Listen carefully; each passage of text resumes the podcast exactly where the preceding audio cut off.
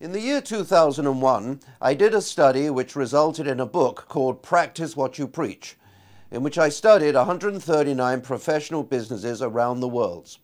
This video clip shows some of the early results of that study.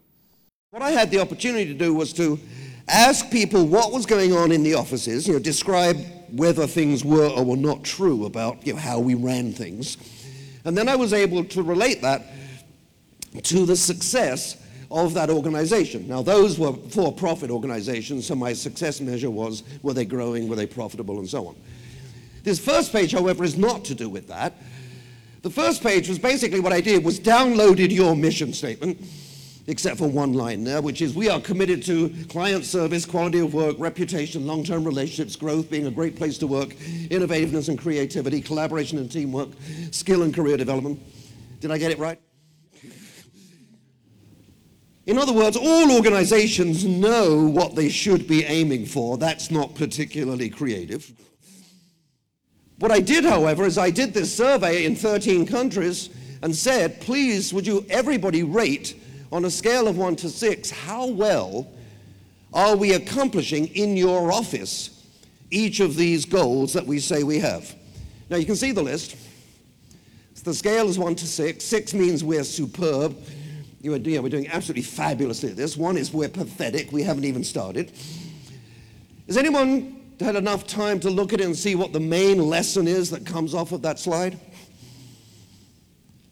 That if you talk about the nine or ten traditional things that all organizations have as their goals, some, as reported by the people within the organization, some tend to be consistently rated done well, some consistently done poorly, what pattern do you see? The last one.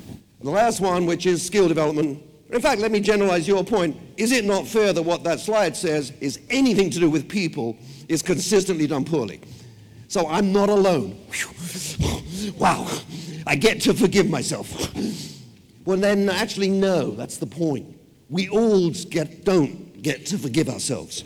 We keep taking comfort that everyone else is really bad at this.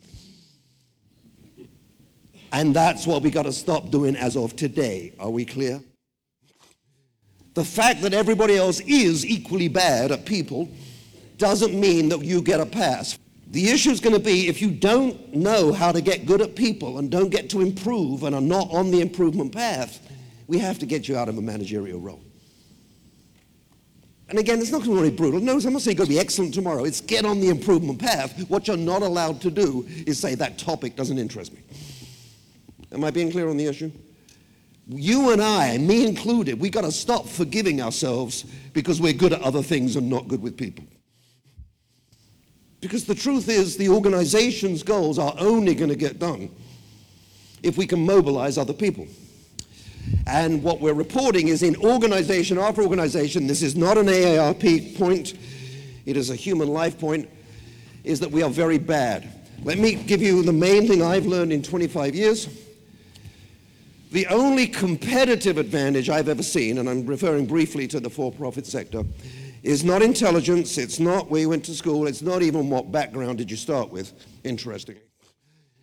The only competitive advantage I've seen in 25 years is one set of things called energy, excitement, enthusiasm, determination, Two words that got me deported from England passion, ambition. And you get the idea. You can go back to your own dictionary and see what the other related words are. But I'm deadly serious in reporting to you. It is not hard to figure out that the key to running an organization is look after your clients, act like colleagues, deal with underperformance. These are not intellectually creative points. Right? That's knowing you should do that is not the point. What is scarce and therefore what is determinative is this stuff. It's hard to find people and organizations filled with energy, drive, excitement, passion, enthusiasm, determination. And what I'm trying to report to you is that the sole job, please notice, not the primary job, the sole job of a manager according to the research, according to research, not David Maister's opinion. the one thing you need to be good at to keep your job is are you or are you not net, net, net the creator of these things?